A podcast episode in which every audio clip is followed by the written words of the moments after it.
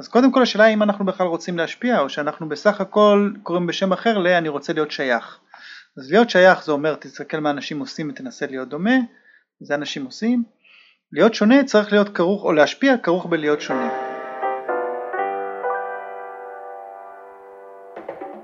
איתנו נמצא הדוקטור אורי הרץ, הוא מגדיר את עצמו כקוגניטיב נוירוסיינטיסט, או בעברית מדעי המוח הקוגניטיביים, מרצה באוניברסיטת חיפה, שותף בצוות The Human Mind Project ובצוות Crowd Cognition. מה שהכי מעניין אותנו זה אורי חוקר השפעה, קבלת החלטות והטיות קוגניטיביות. אז קודם כל שלום אורי. שלום. מה שלומך? בסדר גמור, תודה שבאת. תודה שאתה פה איתנו. כן. אז לפני שאני אשאל אותך את כל מה שבא לי לשאול אותך, ויש לי הרבה שמסקרן אותי לשאול, איך בכלל הרומן שלך עם החלטות התחיל?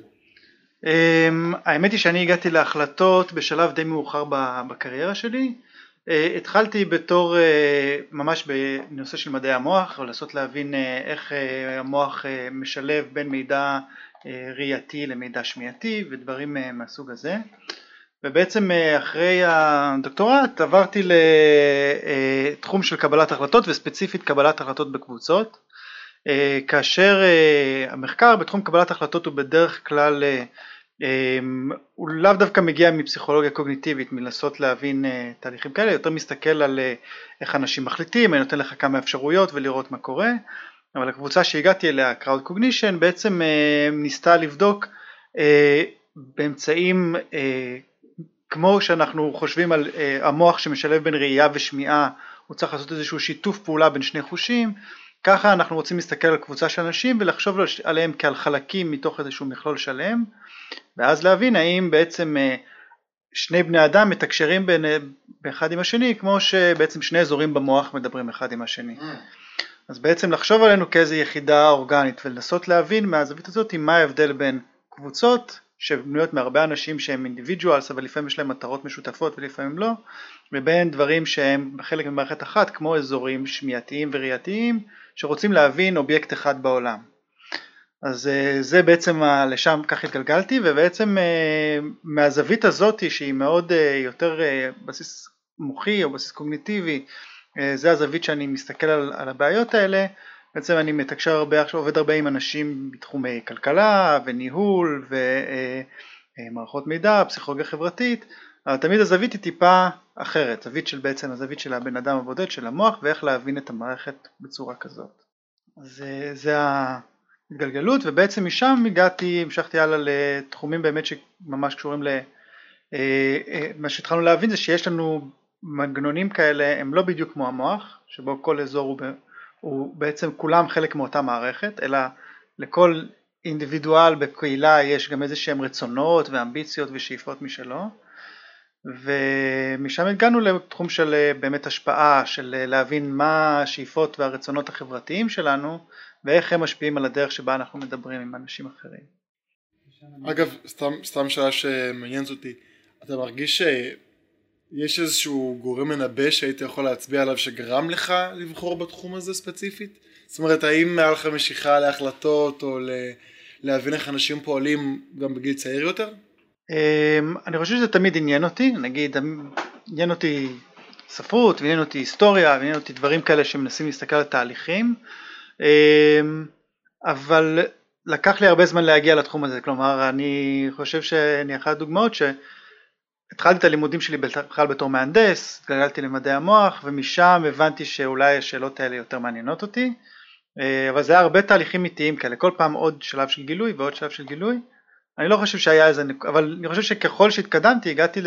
עכשיו אני נמצא במקום שהוא, אני מרגיש שאולי מאוד מאוד מעניין אותי, או הגעתי למקום שלי, אני לא יודע אם הייתי יכול להגיע מלכתחילה לשם, אבל עכשיו אני הגעתי לתחום. האמת שאחד הדברים שהכי מסקרנים אותי לשאול בעמק השווה הזה שבין אומנות חושים וקסמים לבין המחקר האקדמי, זה הסיפור של השפעה על בחירות ספציפיות. זאת אומרת, לי כאמן חושים יש שתי אפשרויות, שתי, שני סוגי השפעה. סוג אחד זה השפעה אמיתית נקרא לה, זאת אומרת נניח באיזשהו קסם אני צריך לגרום למישהו לבחור את יד ימין על פני יד שמאל, לרוב זה בבחירות קטנות כאלה, ויש כל מיני טכניקות שאני יכול להעלות את הסיכויים שלי משמעותית כדי שהוא יבחר כנראה ביד ימין. השנייה זה השפעה על האמונה של הקהל, זאת אומרת אני עושה איזשהו אקט שנראה כאילו אני משפיע על מישהו לבחור מספר, בפועל יש איזשהו טריק שמפעיל את זה, אבל אני משתמש בהטות קוגניטיביות, באשליות, פסיכולוגיות, כדי לגרום לקהל להאמין שעשיתי דבר כזה. עכשיו, זה מבהיר לי כמה קל להטות בחירה של בן אדם. ואז מסקרן לשאול, איפה מציירים את הקו בין השפעה על החלטה כלילה, כמו להחליט על יד ימין על פני יד שמאל, לבין החלטה שהיא כבדת משקל? האם תהליך הבחירה עובד אחרת במוח? זאת אומרת, האם יש איזשהו threshold, איזשהו רף שמעליו ההחלטה כבר עובדת אחרת? אז קודם כל, בני אדם מסוגלים לקבל החלטות אה, מאוד מורכבות, בצורה מאוד מתוחכמת ורציונלית, אבל הם יכולים לקבל החלטות מאוד מורכבות בצורה שהיא מאוד מאוד biased, כמו שאמרת, בעצם אנחנו יכולים להשפיע עליהם מאוד בקלות.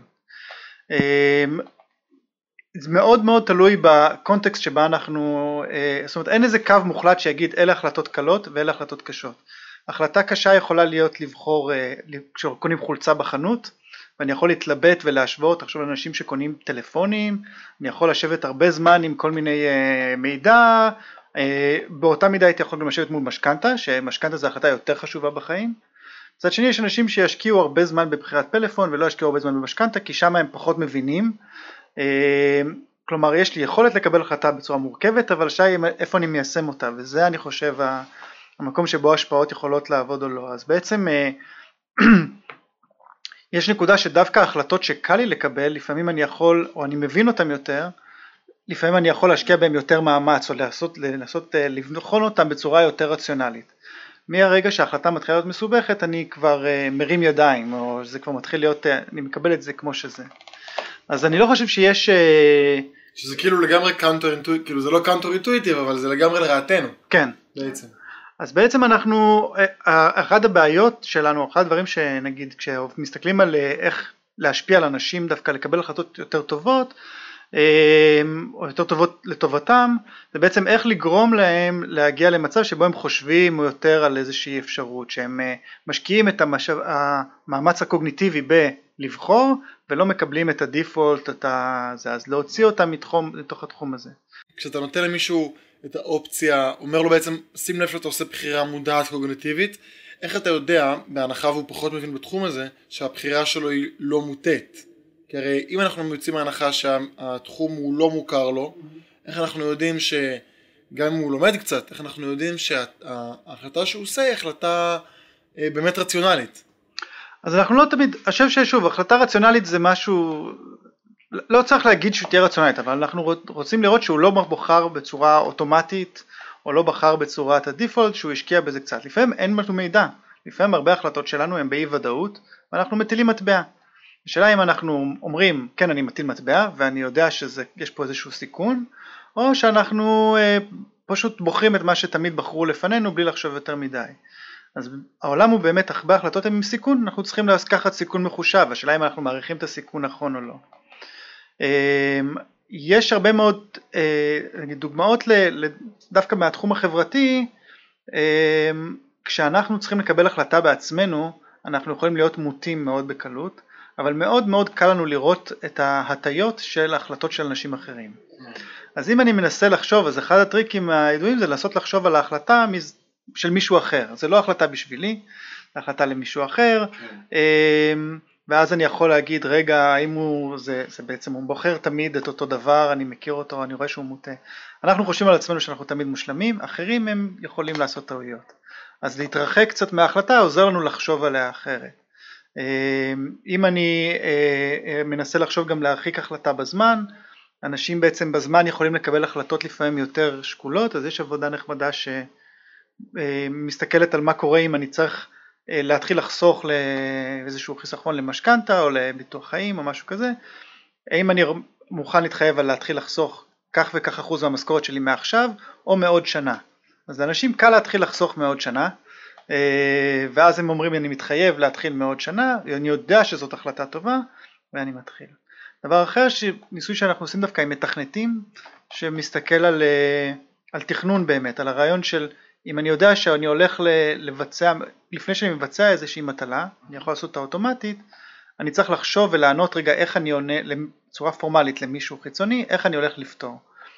רק האקט הזה שהוא לוקח באמת שנייה של תכנון, כבר יכול להוביל אותי בעצם להכניס למשוואה של קבלת ההחלטה, דברים כמו מה מקובל, מה הדבר הטוב ביותר, איזה מין תשובה אני רוצה, מה היא אומרת עליי, כל מיני דברים כאלה שבעצם אם מיד הייתי מתחיל לבחור, אז הייתי בעצם הולך על הדיפולט, לא הייתי חושב עליהם בכלל.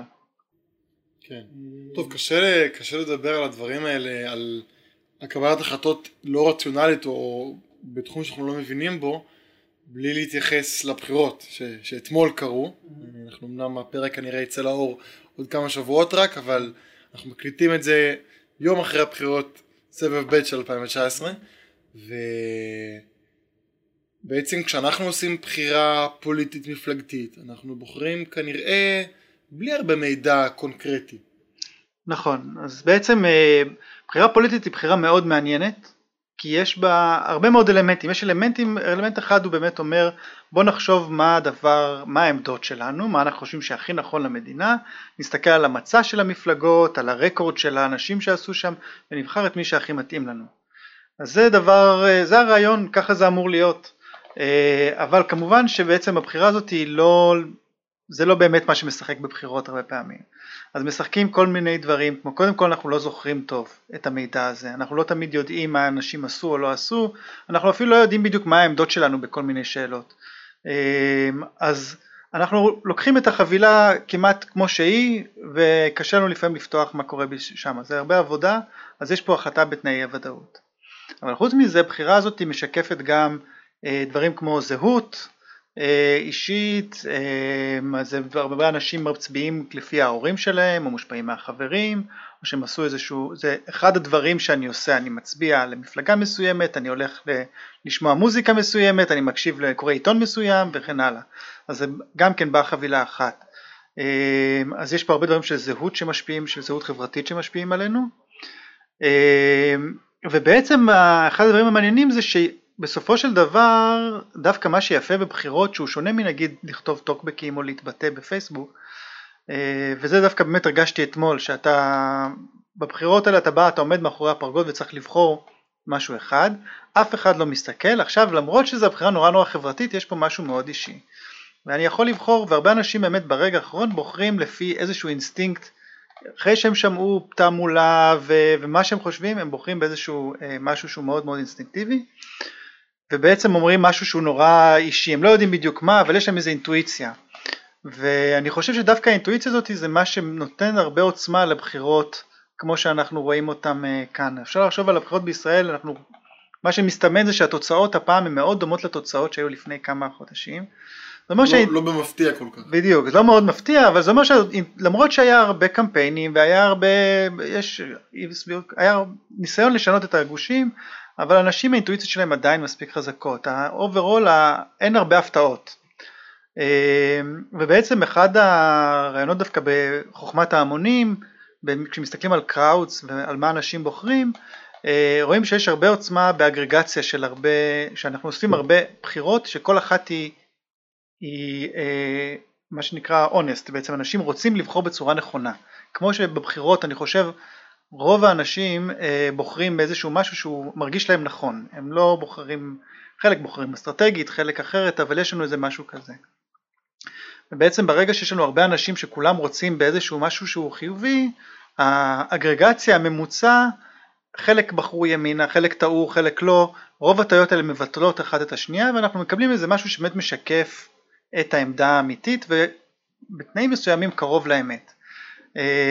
הוא בדרך כלל פשוט משקף את מה שאנשים חושבים, וזה דווקא, זה יכול, תלוי אם אתה מסכים עם מה שרוב האנשים חושבים או לא, אבל זה בעצם לפחות המערכת עובדת, אנחנו כן משקפים את מה ש... את הרצון. עכשיו, כשאנחנו מסתכלים על הנושא הזה בפריזמה של השפעה, כי בסוף הפודקאסט הזה כולו, ובכלל הוון דיאגרם המשותף שלנו בעצם זה תחום ההשפעה, איזה כלים יש בעצם לפוליטיקאי, כלים קוגניטיביים, כן? להשפיע על הבחירה שלנו מעבר לספר לנו על המצב ולראות טוב ולהיות רטורי. כן, אז פוליטיקאים יודעים טוב את הכלים האלה. יש קודם כל, זה מעניין כי חלקם לא צריכים ללמוד אותם, הם פשוט, הסיבה שהם פוליטיקאים היא בגלל שיש להם את זה באופן אוטומטי. הדבר הכי בסיסי שאנחנו, שאני רואה במעבדה כשאני מביא זוגות אנשים לתקשר ולבצע איזושהי מטלה, זה שימוש, זה פשוט השימוש בשפה. בן אדם שהוא משתמש בביטחון יתר בתקשורת הוא מה שנקרא over confidence, הוא מוכר את עצמו בצורה יותר, פשוט יותר בטוח ביכולות שלו, הוא יהיה יותר משכנע והוא ישפיע על ההחלטות של, של קבוצות. אחד הדברים שאנחנו רואים זה שבני אדם הם מאוד גרועים בלהבין שמישהו יש לו ביטחון יתר, שהוא בטוח אבל הוא בעצם הולך לטעות. אנחנו אחר כך יכולים גם להסביר את זה בכל מיני סיבות, אבל גם כצ... כצ... כצופה, אם מישהו יותר בטוח בעצמו אז אני הולך איתו. זאת אומרת, אנחנו לא יודעים לזהות ביטחון יתר, ואנחנו כן יודעים לזהות ביטחון חסר. זאת אומרת, כן. מישהו... אנחנו הרבה פחות טובים בלזהות ביטחון יתר מאשר חוסר ביטחון. כן, או יותר נכון, לא חסר ביטחון, אלא מה שאנחנו קוראים קליברציה אצלנו. Mm-hmm. אז מישהו שהוא קליברייטד, נגיד אם אני עכשיו, זה העבודה שאנחנו עושים, אם אני שואל אה, מישהו מתי אתה מזמין, לא יודע, אה, אה, אני צריך לעשות איזה עבודת שיפוץ בבית, והמשפץ אומר לי שזה ייקח שלושה שבועות, משפץ אחר אומר שזה ייקח לו ארבעה שבועות, אני אקח את זה שהוא יותר קרוב, אבל אני לא יכול, לא אזכור אחר כך מה כל אחד אמר לי ואגיד, אני בעצם רוצה את האיש שהוא מדויק, כשהוא אומר שלושה שבועות הוא מתכוון לזה, כשהוא אומר ארבעה שבועות הוא מתכוון לזה, קשה לי לבדוק אחר כך ולהגיד, אה הוא היה מדויק והוא לא היה מדויק. אנחנו הרבה יותר פעמים נופלים ל... פשוט הולכים למישהו יותר בטוח בעצמו, אמרנו שהוא יהיה יותר טוב. אז כאשר, לנו, כאשר נותנים לנו את כל המידע ואומרים לנו תראו הוא היה מאוד בטוח בעצמו וטעה, אז אנחנו יכולים להבין את זה, אבל מישהו שהוא קצת יותר בטוח בעצמו בצורה, באורך זמן, הוא יגנוב את תשומת הלב.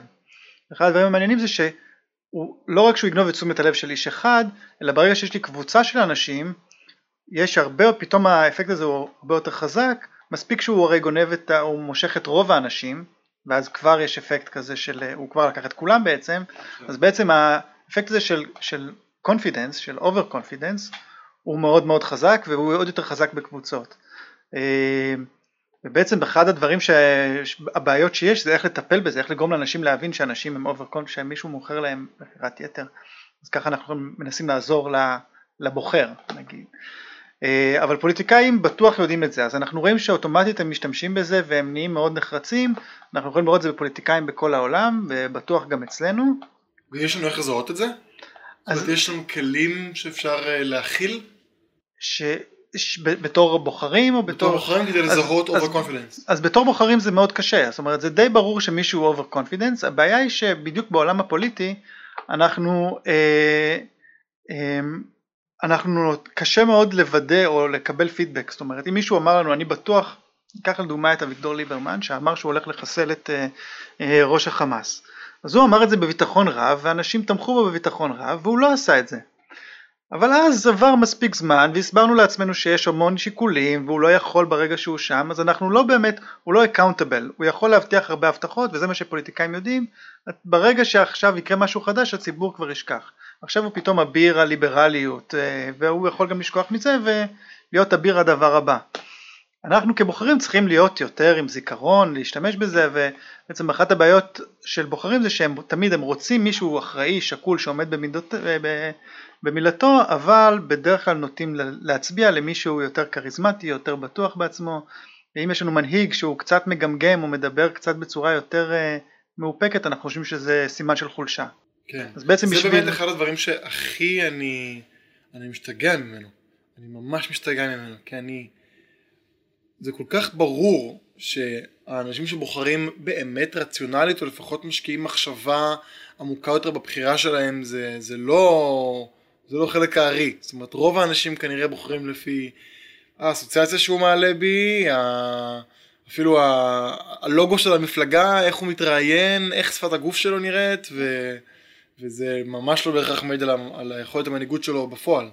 זה נכון, בעצם אחד הדברים הבעייתיים בבחירות, אם אמרנו שבחירות באופן כללי כן מראות את רצון העם באופן, שאני כן חושב שזה איפשהו מתבטל, אחת הבעיות בנושא של בחירות זה שהסקילס, מה שאני צריך בשביל להיבחר, או לפחות קמפיינר טוב זה לאו דווקא מנהיג טוב. ובעצם מה שאנחנו בוחרים, אנחנו בוחרים קמפיינרים טובים, אנחנו לא בוחרים מנהיגים טובים, אנחנו לא חושבים על הסקילס בתור מנהיג, אנחנו רוצים לראות איך הוא נלחם. אחד הביקורות על פי כל המנהיגי השמאל תמיד ומנהיגי מפלגת עבודה זה שהם לא קמפיינרים טובים, יכול להיות שהם אחלה של מנהיגים והם חכמים וזה, אבל הם לא מביאים את התוצאות. אז בעצם מה שבני אדם בוחרים זה קמפיינר טוב, מי שיודע לעשות בחירות, וזה אחד, יש פה איזשהו פער, ולכן הסקילס, מי ששורד במערכת הפוליטית הוא מי שיודע לעשות קמפיינים טובים.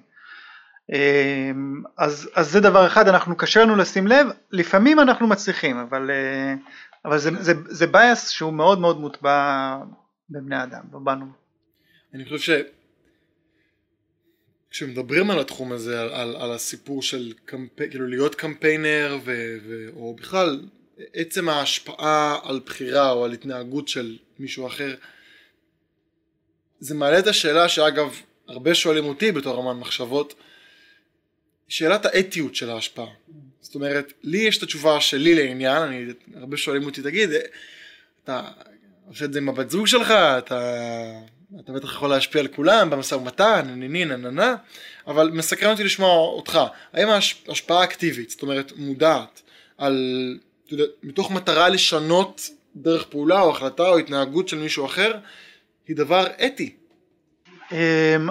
אז קודם כל היא קוראת, אם נרצה או לא נרצה, וכמו שאמרתי, אנשים מיישמים דברים שאולי, נגיד, אני עושה מחקר ואני יכול להגיד מה השפיע, אנשים מיישמים את זה בצורה אינטואיטיבית גם בלי שאני אסביר את זה.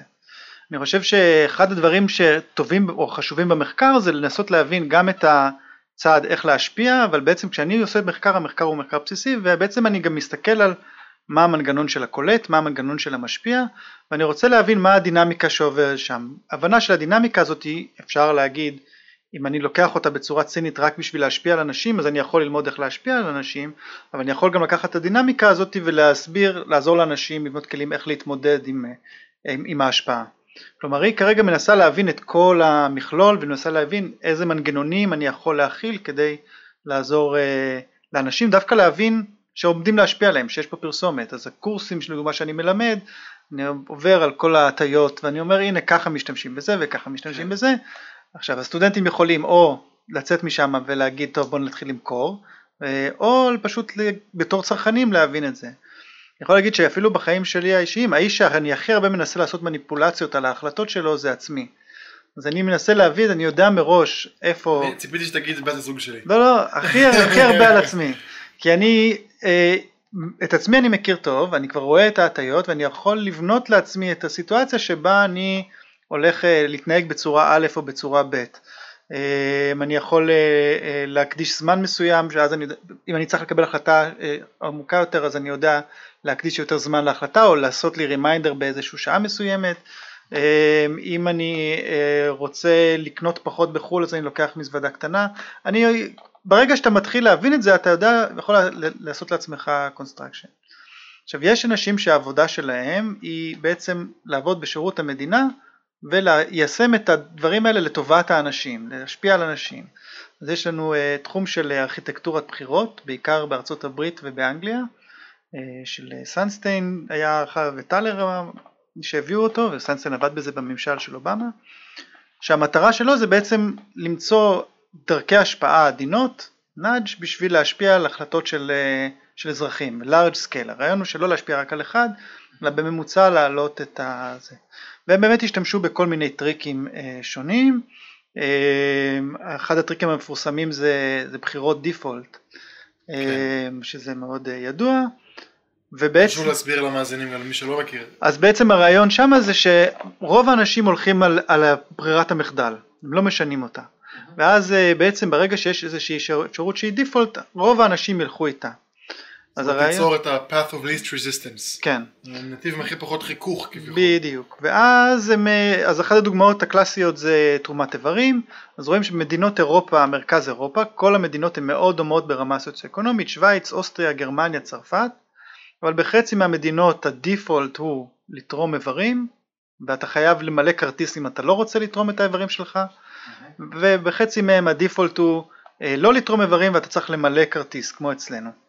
ובעצם מה שרואים זה שהפער הוא כמעט תשעים אחוז באוכלוסייה בין אנשים שבין המדינות האלה. כלומר מעט מאוד, עשרה אחוז בערך מהאנשים טורחים בכלל לחתום על איזשהו כרטיס.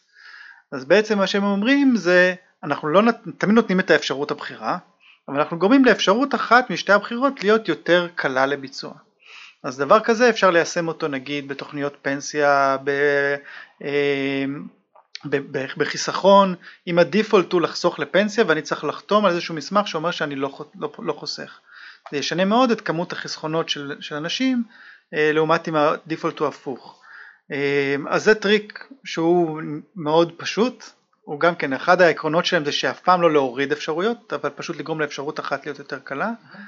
וכמובן שבטריק הזה אפשר ליישם אותו לטובת האנשים, כלומר להגיד להם לטובת החיסכון או דברים שהם טובים שהם לא עושים. אבל ההנחת הסוד שלה זה שהאנשים הם עצלנים, והם לא רוצים לעשות שום דבר מעבר למה שהם צריכים. כן. אז בואו נחליט בשבילה מה הם צריכים קודם כל, נשים את האופציה הזו כדיפולט, ונניח שזו אופציה באמת הכי בנפישת בשבילם. כן. עכשיו מבחינה אתית, יש פה שאלות אתיות אם זה נכון או לא, אחת התשובות שלהם לדוגמה, דווקא לדיפולט, זה שתמיד חייב להיות דיפולט אחד. ולכן, לא משנה מה חייב להיות דיפולט. אז או שנחסה חצי חצי לאנשים, ונגיד חצי יהיו ככה וחצי ככה, אבל אם יש משהו שאנחנו יודעים שהוא יותר טוב להם, אבל הם פשוט לא מתעצים לעשות אותו, אז אנחנו נוסיף אותו שם. נחשוב על זה שיש מקומות שהדיפולט הוא לשלם דמי חבר לאיזשהו משהו, אתה מקבל חבילת, לא יודע מה, קנית איזשהו... תקשורת או משהו כזה, והדיפולט הוא שיש לך גם את חבילת ה... לא יודע מה, אז פעם היה, איך זה, תקולי. Okay. ואז אתה אומר, לא משנה, אתה מוסיף איזשהו רכיב. Okay. עכשיו, אתה יכול לבקש מהם, פשוט לא לקחת אותו, ואז תחסוך קצת כסף בחודש, אבל זה אוטומטית, אתה בכלל okay. לא חושב על זה. אז כאן זה שימוש לרעה דווקא בדבר הזה. לרעת הצרכן. לרעת הצרכן, כן. ה... בדיוק. אז אפשר להשתמש בזה, אנחנו יודעים שהרבה אנשים משתמשו בזה, במקרה הזה אנחנו... המורים חייב להיות דיפולט, לפחות שהוא יהיה לטובת הצרכן, okay. בטוח אם אנחנו באיזה.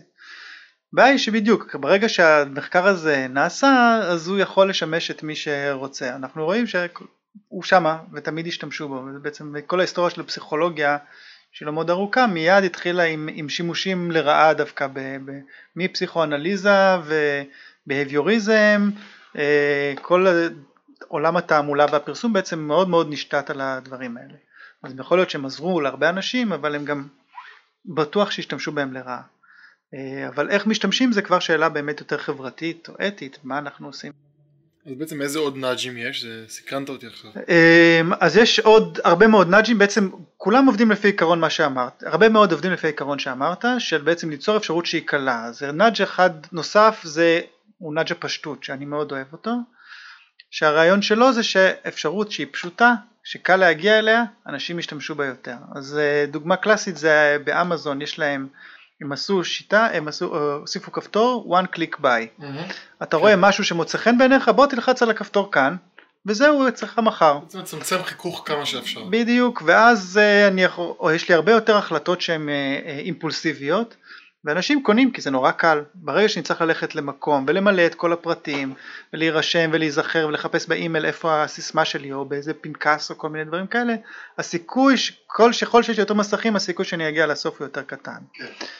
והדברים האלה רואים אותם, ב- ב- גם הם ניסו לפשט דברים ל- ל- לאנשים, אז נגיד חברות בעיקר בממשלתיות צריכות יכולות לתת נגיד כסף לאזרחים, אם יש לך אתה זכאי לאיזשהו, אה, אה, מה המילה, איזה קצבה או איזשהו משהו, איזשהו, אבל אם אני צריך למלא איזשהו טופס, להדפיס אותו, למלא אותו ולשלוח אותו בפקס, הסיכוי שמישהו יעשה את זה הוא מאוד נמוך. אם הדבר הזה, בדיוק, אם הדבר הזה... פקס היום זה בכלל. זהו, אז הרבה מקומות עדיין שומרים את הפקס בדיוק כדי לעשות נאג' לצד השני. כן. זה נקרא סלאג'. סלאג' זה להעט אנשים שלא... הייתי פעם צריך לשלוח לחברת ביטוח פקס, שתבעתי חברת ביטוח. זה נשמע שימוש קלאסי. אבל נלחמתי, נלחמתי עד הסוף, זכיתי. זהו, יפה. אבל קצת כל משהו שיגרום לך לדחות את זה לערב, לזמן אחר, ואז לאט לאט זה נשכח כי אני צריך לעשות עוד דברים בעולם, בחיים, אז זה, זה עוזר. אז בעצם לפשט אתרי אינטרנט, להגיד אפילו חברה כמו חברת נגיד המים, רוצה שאנשים ישלמו לה בזמן. אם יש מקום שבו קל לשלם, אני לא צריך להעתיק מספר בין עשר ספרות, אלא פשוט הוא מגיע אליי, אני לוחץ על כפתור ואני משלם, הסיכוי שאנשים ישלמו הוא יותר גבוה. נשמע שסך הכל רוב הנאג'ים האלה, או הסלאג'ים בעצם, יושבים על איזשהו, על אלמנט הנגישות. זאת אומרת, תמיד זה הפלטפורמה, להקל או לעכב את הפלטפורמה שדרכה אני עושה את ההחלטה שלי. נכון, אז בעצם הרבה מהם זה, זה קשורים לנגישות, להקל עליי, לקבל את ההחלטות הטובות. אנחנו קוראים לזה לפעמים ניש בילדינג, אני יכול לגרום לעצמי, אם אני רוצה לעשות דיאטה, אז אני לא רוצה שיהיה סביבי אוכל. כל הדברים האלה, איך אני מארגן את הסביבה על מנת לעשות החלטות, לקבל החלטות יותר טובות. יש דברים אחרים שמשפיעים עלינו, אחד הנאג'ים שהוא יחסית שונה מכל השאר, קשור דווקא למידע חברתי, אז אחד הדברים שהם רואים זה שמאוד משפיע עלינו מה אנשים אחרים עושים. אז אם אני יודע, אז אחד גם הניסויים המפורסמים, אם אני נמצא בבית מלון ואני צריך, מבקשים ממני להשתמש שוב ושוב במגבת. אז כולנו היינו שם, אנחנו מכירים את הדוגמה, בעצם אומרים לי, יש, שמים לי פתק, אומרים לי תקשיבו, אם כולנו נשתמש במגבות במשך כמה ימים, נחסוך כך וכך גלונים של מים בכביסה וחומרי ניקוי, וזה יהיה טוב לטובת הסביבה. אז בעצם זה מה שנקרא התערבות אינפורמטיבית, אמרתי לך מידע, ואולי זה ישפיע לך ואולי לא. מה שהם ראו זה שבעצם ברגע שאני משנה את הטיעון למה מה אנשים אחרים עושים, זה מתחיל להשפיע עליי הרבה יותר. אז אם אומרים לי שרוב האורחים בבית המלון החליפו, נשתמשו במגבת שלהם ארבעה ימים ולא החליפו מגבות, פתאום אנשים עושים, יש יותר סיכוי שהם ישתמשו במגבת שוב. פשוט כי רוב האנשים עושים את זה. כן. ויותר מזה, בעצם אם... יוצרים איזשהו ברירת מחדל. אז אני לא יודע אם זה לברירת מחדל, כאן זה איזה לחץ חברתי כזה, אתה יכול לקרוא את זה ברירת מחדל חברתית. כן. אבל... פשוט מה ששיניתי הפעם זה לא איזשהו תיק ששיני, ש, שמישהו כבר מילה לי או אומר לי אנחנו לא, ברירת מחדל קלאסית תהיה אנחנו לא מחליפים מגבות אלא אם כן מישהו מגיע ללובי ומבקש. וזה בעצם משהו שאומרים להם, בעצם אומרים להם רוב האנשים עושים ככה, זאת אומרת אומרים הברירת מחדל החברתית היא ששאר האנשים עושים ככה נגיד, וככה ו... משהו כזה, אבל מה שמעניין פה זה שזה מדיין של רוב האנשים, זה רפרנס גרופ, עכשיו מה שאני מטפל זה לאו דווקא את ה... עצלות שלי, אלא איך אני נראה כלפי אנשים, איך אני רואה את עצמי, ואחד הדברים המעניינים זה כשהם נתנו לאנשים לבחור עוד יותר, כלומר אמרו, אמרו להם הרפרנס גרופ היה יותר קטן, אמרו להם רוב האנשים שהיו בחדר הזה שאתה נמצא בו עכשיו מחזרו את המגבת שלהם, אז יש קפיצה נוספת. אז בעצם הרבה, זה כבר משהו שתחילים להשתמש בו, כי ככל שאני מגיע לאנשים שדומים יותר ויותר אליי, אז אני רוצה להיות מרגיש וואלה, הנה, אם כל האנשים האלה שדומים לי עשו את הדבר הזה, אז אולי כדאי שגם אני אעשה אותו. אז אנחנו רואים שנגיד שאנחנו חברות ממשלתיות מנסות לעודד אנשים לשלם מיסים בזמן, אז הם כותבים או ארנונה או משהו כזה, הם יכולים לכתוב רוב האנשים, או מה אחוז האנשים בעיר, במדינה שכבר שילמו, שמשלמים בזמן, מה אחוז האנשים בעיר שלך שמשלמים בזמן, מה אחוז האנשים בשכונה שלך שמשלמים בזמן. ובעצם ככל שזה יותר לוקלי בשכונה שלי, אני פוגש את האנשים האלה כל יום, אני יודע מהם, אני כבר, זה פחות אמורפי, אנשים יותר מחויבים לנורמה החברתית הזאת. כן. אז נורמות חברתיות גם כן זה משהו שמאוד משפיע לנו, אם כבר דיברנו על בחירות, אנחנו מושפעים מסקרים, כי רוב האנשים חושבים ככה, רוב האנשים במקום שלי חושבים בצורה מסוימת, אני רוצה להיות חלק מהקבוצה הזאת, לכן אני אתנהג בהתאם. אז זה איזשהו נאג' שהוא קצת שונה מה, פשוט לגרום למשהו להיות יותר קל, הפעם הוא משפעל איזשהו משהו אחר, Um, הרבה דברים אחרים שמשפיעים זה בעצם התחייבות, זה uh, uh, סוג טיפה שונה, הוא בעצם יותר קשור לאינסטינקט שלנו ל- ל- להחזיר טובה לאנשים, רסיפרוסיטי, אנחנו רוצים להתנהג לאנשים כמו שהתנהגו אליהם. שלדיני. כן, אז שלדיני מדבר על, ה... יש לו את הדוגמאות שלו וגם הם רואים את זה ב- ב- בדוגמאות אחרות, אנחנו תמיד רוצים להחזיר למי שנתן לנו. ניתן איזה רפרנס למאזינים, מי שלא מכיר, רוברט צ'לדיני הוא ליטרלי כתב את הספר על השפעה, יש לו שני ספרים, אחד נקרא Influence, הוא ממש מיפה שם שישה עקרונות השפעה אוניברסליים, והספר השני נקרא Persuasion, לא Persuasion, Persuasion, זה ספר שמתעסק בכל התהליך הקדם שכנועי, מה גורם לנו לקבל החלטה לפני שהיא התקבלה. כן, אז... אז... אבל עיקרון של הרסיפרוסיטי הוא עיקרון מאוד גדול, אנחנו רואים אותו בהרבה מאוד אינטראקציות, נגיד שאני מביא נבדקים אליי למעבדה, אז הם נוטים, אחד הדברים שהם רוצים זה לא רק לבצע את המשימה, אלא גם שיהיה להם נחמד ביחד. אז למרות שאני אומר להם, אם אתם תקסו, תאספו המון נקודות במשחק, תקבלו יותר כסף, עדיין מאוד, מה שיכול מאוד מאוד להשפיע עליהם, זה איך הם ביחס לאיש השני, אם נעים לנו ביחד או לא. מה זה אומר? זה אומר שאם אחד מאיתנו יותר מוצלח מהשני, באופן עקרוני הוא אמור להיות זה שמקבל את רוב ההחלטות, כי אנחנו רוצים שהוא ינצח במשחק. אבל אם שנינו, אה, אה, בגלל שאנחנו רוצים להיות פה ביחד ושלנו נחמד, רוב הנבדקים בעצם עושים איזשהו כלל שבו הם מתחלקים אחד בתורות, הם נותנים גם צ'אנס לשני אם הוא בעצם אמר משהו, או נותנים משקל יתר לצד השני, ובעצם אנחנו רואים ששכנוע עובד מאוד על זה שאם פעם אחת אני שכנעתי אותך, כלומר אמרתי לך משהו ואתה קצת הלכת לכיווני, בפעם הבאה אני אלך לכיוונך, כמעט בלי שום קשר למידת היכולות שלנו או להצלחה במשחק. אז זה איזשהו אינסטינקט גם כן מאוד מאוד חזק, לתת בחזרה, ובעצם אנחנו רואים שהרבה מנגנונים קשורים לזה, אז הבטחות, לעמוד בהבטחה, גם כן משהו שאנשים באופן עקרוני רוצים לעשות. אז כרגע שאומרים להם מתי אתה הולך לעשות, תגיד לי תקבע דדליין או תתחייב או משהו כזה, ברגע שאני אומר אנשים מתחייבים בצורה רשמית, בצורה חברתית, אפילו לעצמם, כבר פתאום הם מתחילים להתנהג אחרת, יש יותר סיכוי שהם יאמנו בזה באשר אם הם לא עושים. אני חושב שקראתי באחד הספרים של דן אריאלי, הוא דיבר על רמות התחייבות שונות, בעל פה, בכתב, וכן הלאה. כן, אז דן אריאלי עשה הרבה עבודות על זה, על בעצם הנאג' של התחייבות, mm-hmm. שהוא באמת מדבר על זה שיש כמה רמות, ככל שההתחייבות, כמו שראינו עם הרפרנס, ככל שאנחנו הולכים למשהו יותר ספציפי, יותר קונקרטי, ככה זה עובד יותר חזק. Mm-hmm.